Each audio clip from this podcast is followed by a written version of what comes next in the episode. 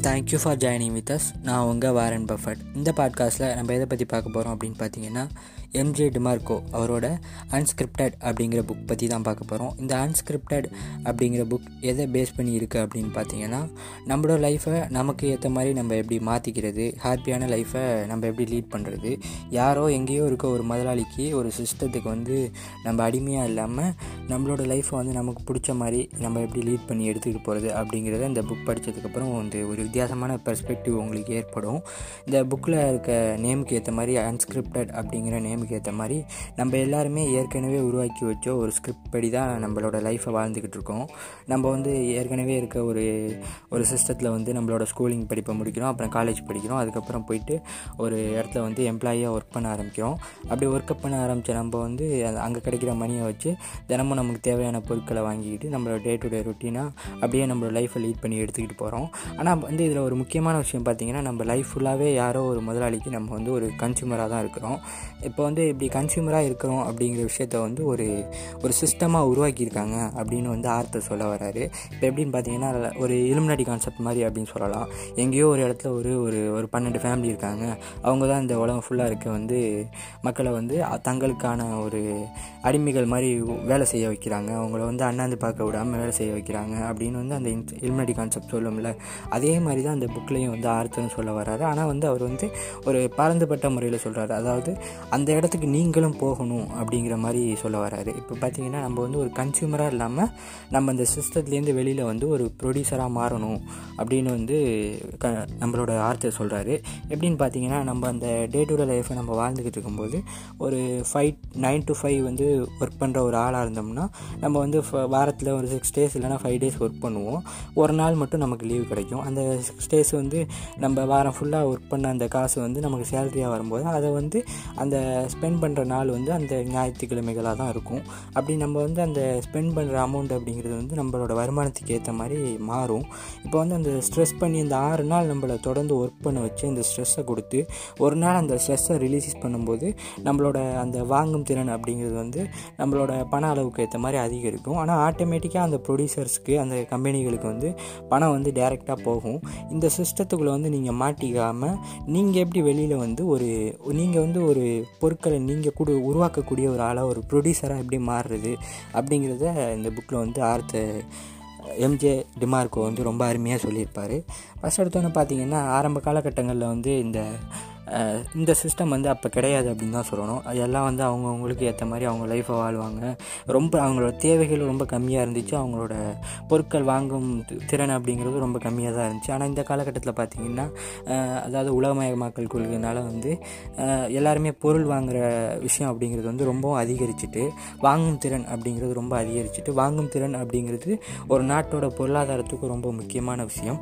இந்த மாதிரி இந்த வாங்கும் திறன் அப்படிங்கிறது இன்னொரு நாட்டுக்கோ இல்லை இன்னொரு நாட்டில் இருக்க ஒரு முதலாளிக்கோ வந்து அது வந்து பணமாக போய் சேருது இல்லை அவருக்கு வந்து ஒரு வருமானமாக வந்து சேருது. இப்போ வந்து இந்தியாவில் வந்து அமேசான் அப்படிங்கிற ஒரு நிறுவனம் அமெரிக்காவில் இருக்க ஒரு நிறுவனம் இருக்குன்னா அது வந்து அவங்களோட மணியை ஃபுல்லாக வந்து நம்மள்டேருந்து அவங்க ப்ராடக்டை நமக்கு சேல் பண்ணி அவங்க வந்து மணி இங்கேருந்து எடுத்துக்கிட்டு போகிறாங்க நம்ம வந்து தொடர்ந்து நம்ம வாழ்க்கை ஃபுல்லாக நம்ம பணம் சம்பாதிக்கிறோம் அந்த பணத்தை வந்து நம்ம லைஃபுக்காக ஸ்பெண்ட் பண்ணுறோம் அப்படின்னு சொல்லி அங்கேயும் இருக்க ஒரு முதலாளிக்கு நம்ம வந்து ஒரு பணம் கொடுக்கக்கூடிய ஒரு கன்சியூமராகவே நம்ம லைஃப் ஃபுல்லாக வாழ்கிறோம் இந்த ரே ரேட் ரேஸ் அப்படின்னு சொல்லுவாங்க நம்ம மாடர்ன் டே லாங்குவேஜில் அந்த ரேட் ரேஸ்லேருந்து நம்ம வெளியில் வரணும் அப்படிங்கிறது தான் அந்த புக்கோட மெயின் கான்செப்ட்டு இப்போ கிட்டத்தட்ட இந்த இலுமினாட்டி கான்செப்ட் மாதிரி இருக்குல்ல இதை கேட்கும்போது இந்த சிஸ்டம் வந்து உருவாக்குனவங்க வந்து இதை ரொம்ப கிளவராக உருவாக்கியிருக்காங்க அப்படின்னு இந்த புக்கோட ஆர்த்தர் சொல்கிறாரு ஏன்னு பார்த்தீங்கன்னா இந்த சிஸ்டத்துலேருந்து வெளியில் வரணும் அப்படின்னு ஒருத்தர் நினச்சாருன்னா அவர் அவர் அந்த முடிவை எடுக்கிறதுக்கு முன்னாடியே அவர் வந்து இது ரொம்ப ரிஸ்க்கான முடிவு அப்படின்னு அவரையே அது வந்து யோசிக்க வைக்கும் இந்த சிஸ்டம்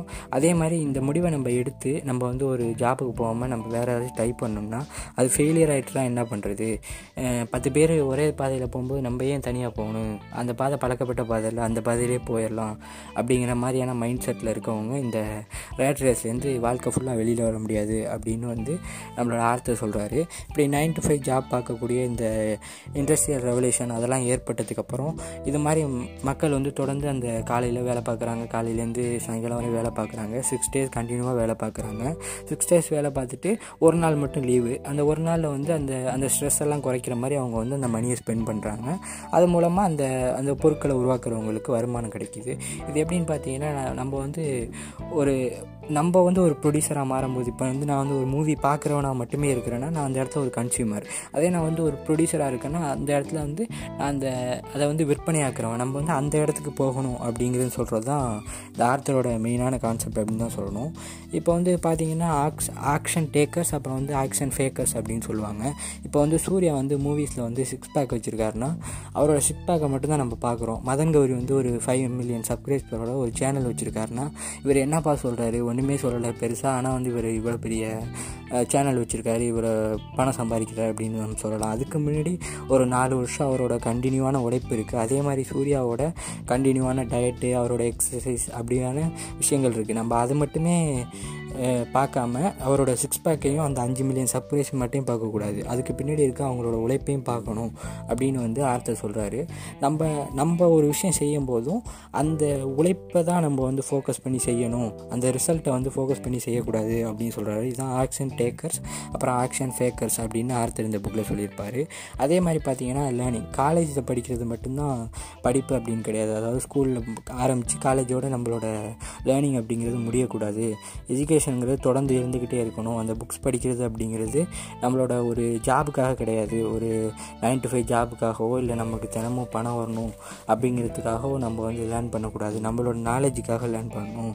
நம்ம வந்து ஒரு ஒரு ப்ரொடியூசராக மாறுறதுக்கு ஒரு ஒரு பெரிய ஆளாக வரணும் அப்படின்னா தொடர்ந்து நேலிங் அந்த நாலேஜை வந்து வளர்த்துக்கிட்டே போகிறது ரொம்ப முக்கியம் அப்படின்னு இந்த புக்கில் வந்து ஆர்த்து சொல்லியிருப்பார்.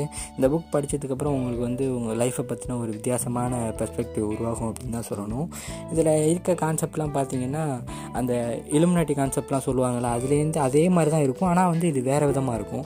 இது வந்து அதை விட அது வந்து ஒரு மர்ம கதை மாதிரியே இருக்கும். இது உண்மையாக பொய்யா அப்படிங்கிற மாதிரி டவுட் இருக்கும். ஆனால் இது வந்து ரொம்பவும் நார்மல் லைஃபுக்கு ரிலேட் பண்ணிக்கிற மாதிரியே இருக்கும் இந்த விஷயங்கள். நீங்கள் வந்து இந்த விஷயங்களெல்லாம் நீங்கள் யோசிச்சு பார்க்கும்போது ஆமாம் இல்லை அப்படிங்கிற மாதிரி உங்களையே சொல்ல வைக்கும் அப்படின்னு தான் சொல்லணும். ரொம்ப அருமையான புக்கு வாங்கி படிங்க. கிண்டல் அமேசான் கிண்டலில் இருக்கும். அதே மாதிரி ஹார்ட் காப்பி வாங்கி படிக்கிறவங்களும் படிங்க. இது மட்டும் இல்லாமல் இன்னும் நிறையா விஷயங்கள் இந்த புக்கில் சொல்லியிருக்காங்க. வாங்கி படித்து இந்த புக்கை பற்றின உங்களோட ஒப்பீனியனை நம்மளோட சேனலில் இன்ஸ்டாகிராம் பேஜில் சொல்லுங்கள்